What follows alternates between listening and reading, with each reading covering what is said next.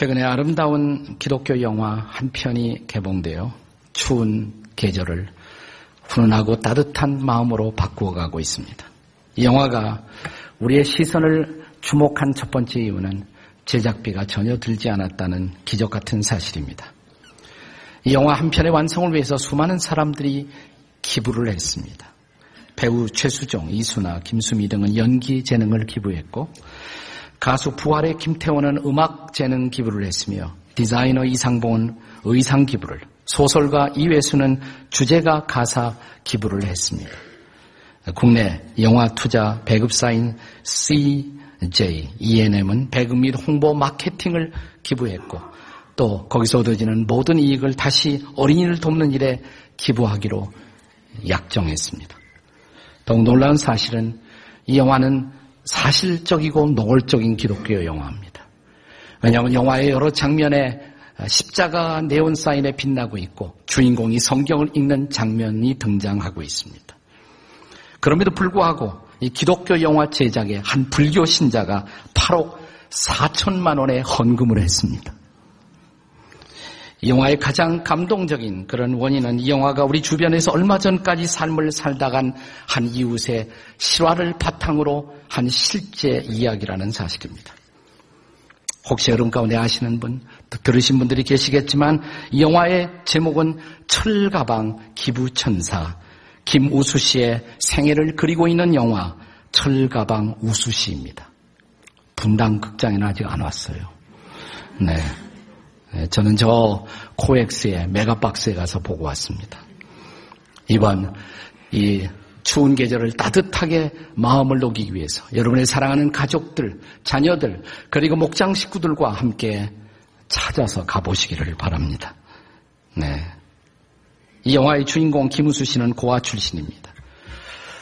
친구들과 잘 어울려서 교도 생활을 하게 되었습니다만 감옥 생활을 하던 중 어느 날 책 하나를 읽다가 어떤 어린이를 돕는 재단에서 도움을 필요로 하고 있다는 광고지를 읽고 감옥에서 틈틈이 일해서 얻은 자기 봉급을 어린이를 돕는 일에 기부합니다. 그리고 얼마 후에 편지 답장을 받습니다. 그 답장 가운데 감사하다는 인사가 쓰여 있는 걸 보고 그는 흥분하기 시작합니다. 나한테도 감사하다는 사람이 있어요. 저에게 감사하다고 그래요. 그는 출소한 후에 중국집 배달원으로 일하면서 월급 70만 원을 받으면서 다섯 명의 아이들을 돕고 장기 기증까지 약속합니다. 그가 만나는 이웃들에게 그는 나눔의 행복을 그리고 헌신의 행복을 간증하고 마침내 기부 특별한 천사로 어, 인정되어서 청와대에 초청을 받습니다. 그가 청와대 초청을 받아 가던 날 너 참 좋겠다는 아, 중국집 동료들에게 이거보다 더 좋은 건 나눌 수 있는 삶이에요. 나누어서 기쁘고 나누어서 행복하고 나눌 수 있어서 감사해요라고 말합니다. 그러던 어느 날 정확하게 작년 2011년 9월 그가 배달을 나갔다가 교통사고로 그는 호련히 세상을 떠나갑니다. 그는 그가 그리던 천국으로 갔지만 그의 장례식에서 짧지만 고귀하고 감동적인 생애를 살았던 수많은 장례객들, 밀려오는 장례객들 앞에서 그렇게 살지 못한 많은 우리 주변의 이웃들을 부끄럽게 하는 감동의 눈물 잔치가 되었습니다. 오늘 본문에도 비슷한 한 사람의 이야기가 소개되고 있습니다. 지금은 레바논 땅에 속한 시돈 도시에 속한 사르밧 마을, 이 마을에 살던 한 과부에게 어느 날 손님이 찾아옵니다. 하나님의 사람 엘리야가 찾아오는 것입니다. 당시에 배고팠던 허기졌던 선지자는 여인에게 작은 떡 한 개라도 먹을 것을 달라고 부탁을 합니다.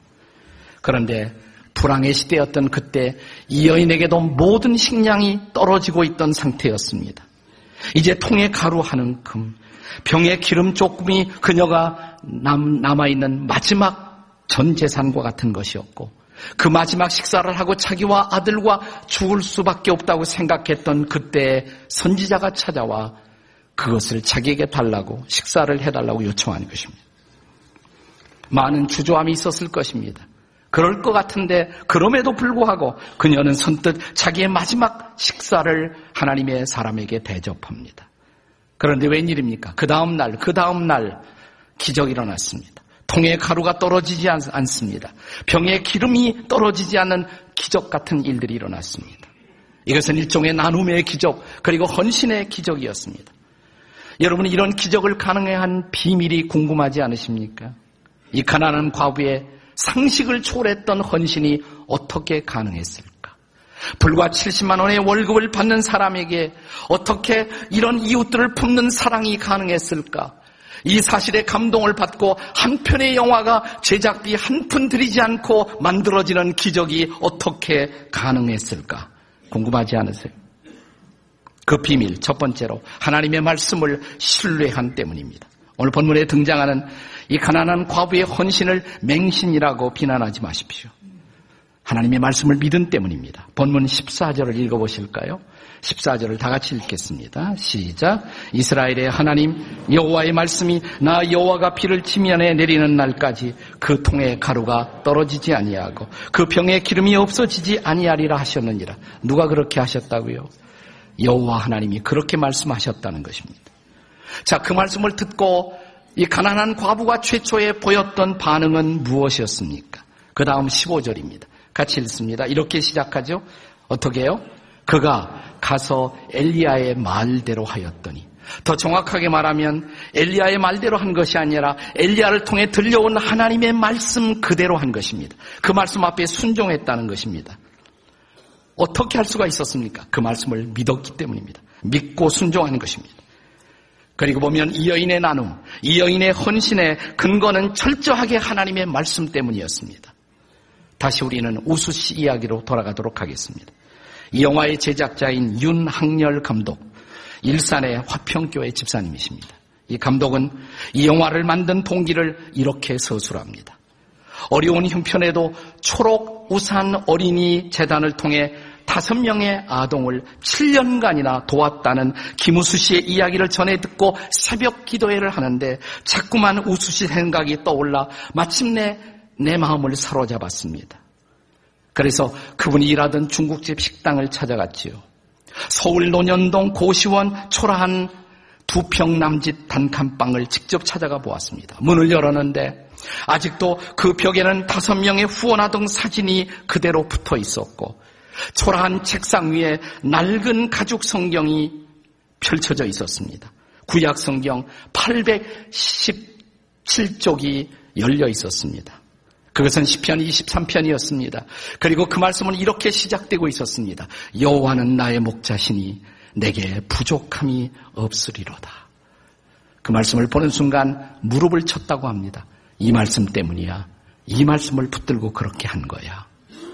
하나님을 자기의 목자로 전능자이신 하나님, 존재하신 하나님, 그 하나님을 자기의 하나님으로 자기의 목자로 삼았을 때 그에게는 부족함이 없었던 것입니다.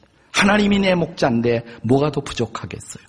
그래서 나눌 수가 있었고, 그래서 이웃들을 품을 수 있고 섬길 수가 있었다는 결론이 내려집니다. 언젠가 제가 10편 23편 1절을 근거로 한 크리스찬 휴머를 들려드린 일이 있습니다. 교회에 처음 나오기 시작한 청년 하나가 성경 암송대회가 교회에서 열렸어요. 출전을 했습니다. 그리고 유명한 시편 23편을 암송하고자 했습니다. 나왔습니다. 사람들 앞에 서니까 떨리는 거예요. 무척 떨려요. 그래도 침착하게 그는 암송을 시작했습니다. 여호와는 나의 목자신이 내게 부족함이 없으리로다. 그리고 까먹었어요. 아무것도 생각나지 않아요. 죄송합니다. 다시 외우겠습니다. 여호와는 나의 목자신이 내게 부족함이 없습니다. 그래도 생각이 안 나요. 아유 죄송해요. 한 번 더 외울게요. 여호와는 나의 목자신이 내게 부족함이 없으리로다. 세 번 이상 반복하다가 갑자기 그 말씀의 의미가 깨달아지더래요. 아니 하나님이 내 목자라면 정말 하나님이 나의 목자가 되셔서 내 인생의 길을 인도하신다면 내게 부족함이 무엇이 있을까? 그래서 그는 큰 소리로 다시 외우겠습니다. 여호와 하나님은 나의 목자십니다. 그러므로 부족함이 없습니다. 이상 끝. 부족함이 없는데 더 외울 필요도 없잖아요. 부족함이 없는데. 하나님이 나의 목자. 하나님이 나의 하나님이 되셨을 때의 고백입니다. 자, 우수 씨가 이런 기적 같은 나눔을 가능하게 할 수 있었던 비밀, 바로 그 하나님이 그의 목자가 되었기 때문입니다. 우수 씨의 목자가 여러분과 저의 목자라면, 우수 씨가 읽었던 그 말씀을 저와 여러분이 날마다 읽고 있다면, 그리고 그 말씀을 통해 나에게 말씀하시는 하나님이 동일한 여러분과 저의 하나님이라면, 그렇다면 우리의 삶도 좀 달라져야 하지 않을까요? 자, 우수 씨가 경험한 삶의 기적, 그리고 사르밧 과부가 경험할 수 있었던 놀라운 기적, 이것은 하나님의 말씀과 함께 출발합니다. 말씀을 붙드십시오. 말씀을 신뢰하십시오. 기적은 시작될 것입니다. 그의 놀라운 이 삶의 기적 같은 비밀, 그리고 사르밧 과부의 헌신의 비밀, 또 하나의 비밀이 있습니다. 그 이유, 두 번째는 우선순위에 따른 순종 때문입니다. 우선순위에 따른 순종. 다시 본문이 시작되는 13절의 말씀을 읽어보십시오. 엘리야가 이 가난한 과부에게 무례한 요청을 하면서 강조했던 단어가 뭘까요? 자, 13절 읽습니다. 시작. 엘리야가 그에게 이르되 두려워하지 말고 가서 네 말대로 하려니와 먼저 그것으로 나를 위하여 작은 떡 한 개를 만들어 내게로 가져오고 그 후에 너와 네 아들을 위하여 만들라. 여기서 인상적인 단어가 뭐예요? 먼저. 그렇습니다. 먼저 나에게 좀 달라. 그리고 그 후에 내 것을 만들어 먹어라. 먼저. 먼저. 여러분 여기서 주목할 것은 엘리야가 과부의 처지를 전혀 모르고 이렇게 요청하지 않았다는 것입니다. 알았어요, 엘리야도. 자, 그런데 알고도 왜 이런 무례한 요청을 했을까요? 이것은 일종의 테스트였습니다. 이 여인의 우선순위에 대한 테스트였어요. 무엇을 먼저 할 것인가? 무슨 일에 먼저 헌신할 것인가? 이것이 바로 우선순위의 과제입니다.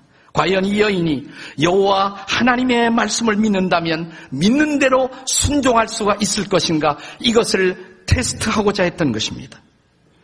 그런데 이 여인은 이 우선순위의 시험에 훌륭하게 합격을 했고 그리고 그 후에 기적은 일어납니다. 먼저 순종했고 기적이 따라온 것입니다. 자, 본문에서 엘리야가 활동했던 약 3년의 시간은 비가 내리지 않았어요. 이스라엘에. 가뭄이 들었습니다. 농작물을 수확하지 못했던 불황의 때였습니다. 근데 이런 시간이야말로 어디에 중요성을 두고 살아가는가를 알아볼 수 있는 시험의 계절이라는 것을 아십니까? 요즘 경제가 좀 안 좋죠. 자, 우리들의 경제 생활이 안 좋으면 내가 이대로 살면 안 되겠다. 내가 쓰임, 쓰임새를 줄여야겠다. 좀 이런 생각이 들지 않습니까? 그때 무엇부터 줄일 것인가? 이게 바로 우선순위의 또 하나의 테스트입니다. 무엇부터 줄일 것인가? 자, 우리는 중요하지 않은 것부터 줄여나가지 않겠습니까? 그렇지, 사치품. 평소에 내가 좀 사치하게 쓰던 것, 사치품, 당연히 줄여야겠지요. 또, 불필요한 외식, 줄여야겠죠. 성경에도 외식하지 말라 그랬으니까, 외식도 좀 줄여야겠죠. 네, 외식도 좀 줄이고. 그런데 말이에요, 혹시, 혹시 그동안 여러분이 지원해왔던 선교 헌금이나 구제 헌금을 먼저 줄이시고 있는 분들 계시지 않습니까? 아니, 11조나 월정 헌금을 포기하고 있는 분들이 계시지 않습니까? 경제가 안 좋다는 이유 하나 때문에.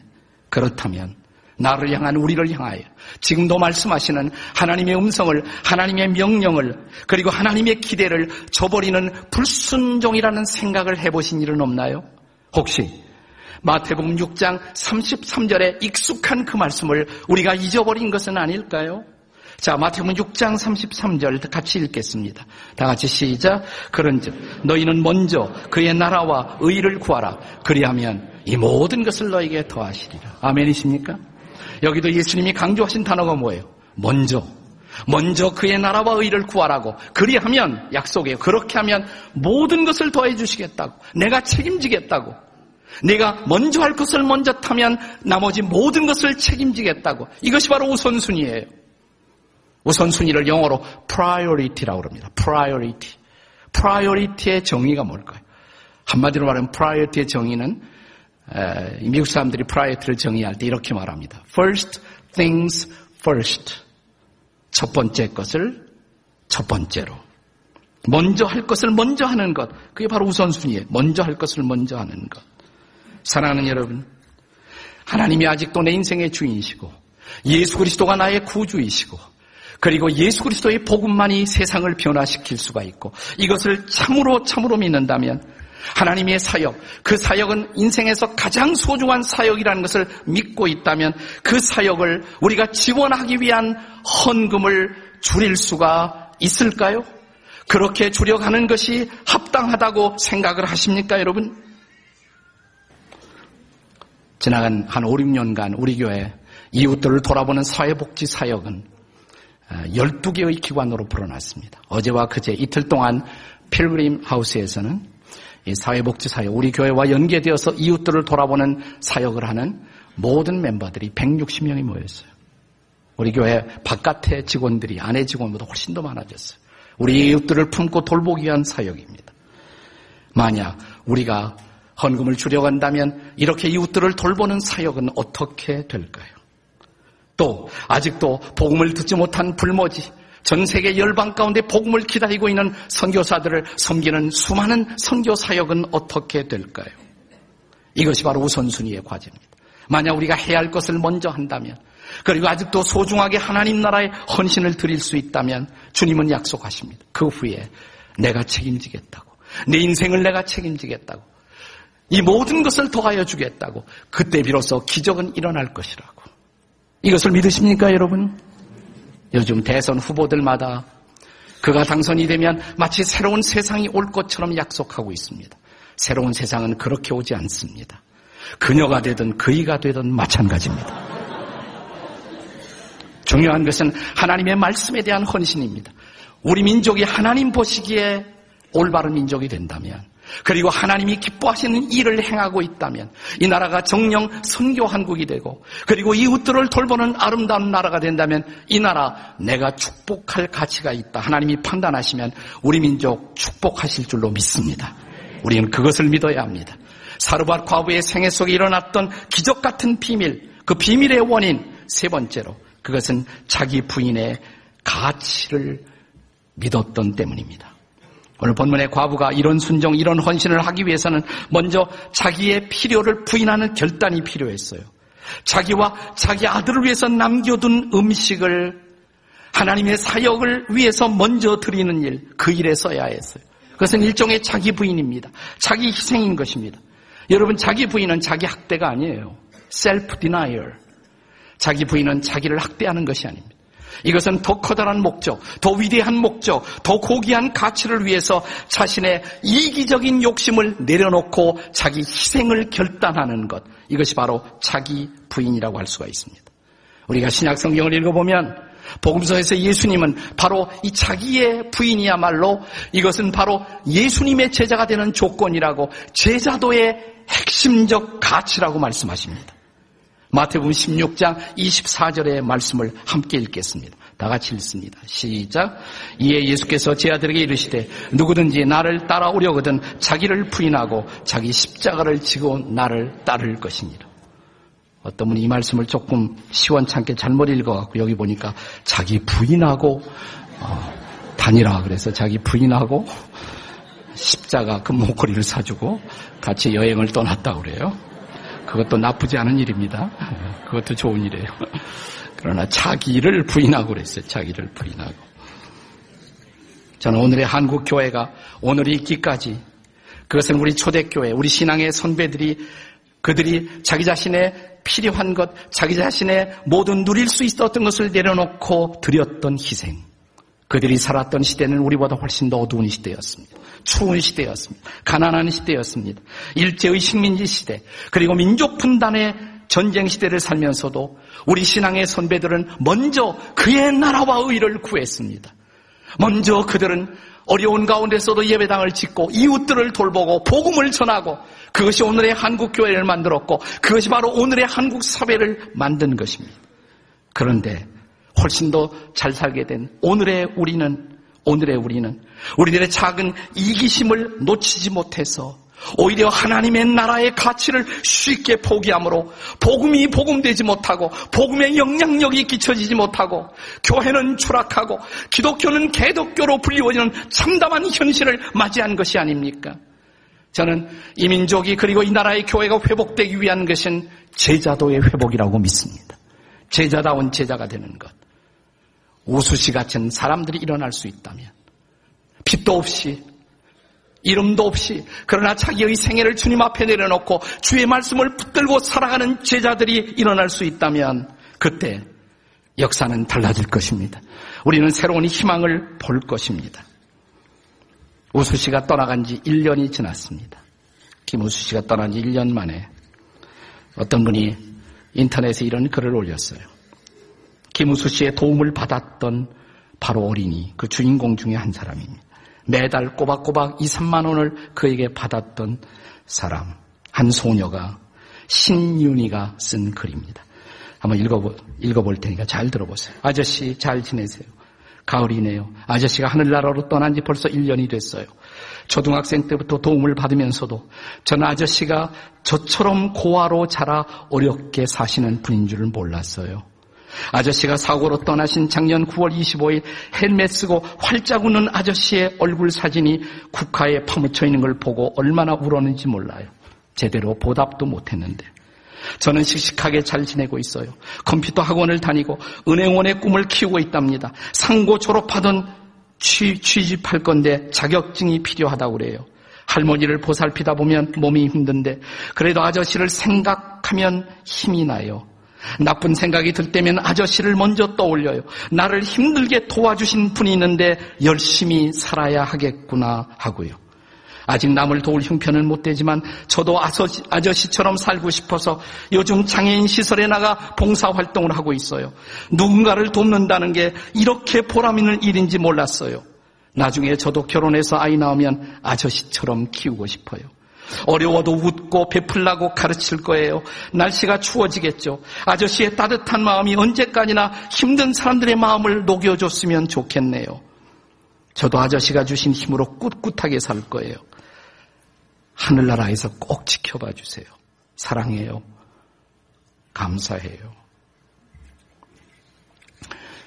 김우수 씨가 도왔던 다섯 명의 어린이들, 그 도움이 끊어지지 않도록 중국집 배달원 동료들이 결심을 합니다.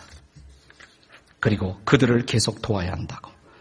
기사는 이렇게 보도하고 있습니다. 김 씨의 도움을 받던 아이들은 그가 사고를 당하기 전까지 7년간 일했던 서울 강남구 일원동의 중국 식당 동보성. 그 동료들이 우수 씨를 이어서 후원하고 있다.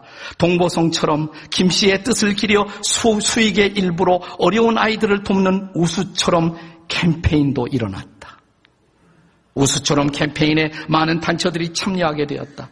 전국에 19곳으로 늘어났다.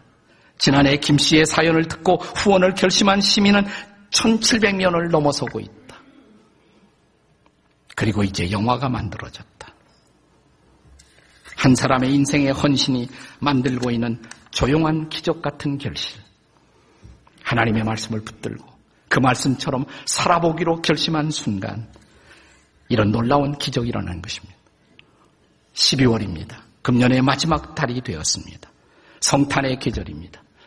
예수께서 2000년 전 이 땅에 오신 이후 우리의 허물과 죄를 담당하고 십자가에 죽으심으로 그 보혈로 우리를 씻어 용서하시려고. 그러나 그것이 전부는 아닙니다. 그가 십자가에서 다시 부활하신 이후 그가 우리의 살아계신 주님이 되어 우리로 하여금 그분의 인도함을 받아 그분을 따라가는 제자의 삶을 살라고. 그렇다면 사랑하는 여러분, 이제 우리 일어나 우리를 위해 죽으시고 다시 사신 그리스도를 따라가는 그리스도인이 되지 않겠습니까? 그리스도인, 크리스티니아누스, 크리스천 이 단어를 초대교회에서는 이렇게 종종 바꿔서 말했습니다. 그리스도인은 작은 그리스도라고. 우수 씨 같은 사람이야말로 작은 예수, 작은 그리스도가 아니었을까요? 오늘 우리에게 필요한 사람, 역사를 바꿀 수 있는 사람, 이런 작은 예수, 작은 그리스도가 일어날 수 있다면 이 겨울은 춥지 않습니다. 이 한국 땅은 아직도 소망을 말할 수가 있습니다. 그렇습니다. 오늘 요수 씨가 남긴 아름다운 삶의 도전을 가슴에 품고 사르밧 과부가 보여준 말씀을 붙들고 남긴 헌신의 법원을 모본을 따라 우리가 일어날 수 있다면 여러분의 인생 가운데도 기적이 일어날 것입니다. 여러분의 일터에 변화가 올 것입니다. 하나님 우리에게 기적의 은총을 부어주실 것입니다. 우리의 민족도 변화될 것입니다. 오늘 이런 기적을 체험하는 성탄의 계절이 되기를 주님의 이름으로 축원합니다. 메리 크리스마스. 일찌감치 인사를 드립니다. 기도하시겠습니다. 그렇습니다. 부족하지만 참 연약하지만 우리 한 이웃 가운데 이런 인생을 살 수가 있었다면 나도 흉내는 낼 수가 있을 것 같습니다. 그렇게 사는 하나님의 사람들이 우리 가운데 일어나게 도와주시옵소서. 그래서 교회가 교회되게 하시고 그리스도의 제자들이 제자되게 하시고 하나님의 나라의 거룩한 빛이 역사의 마당에 던져지게 도와주시옵소서. 예수님의 이름으로 기도합니다. 아멘.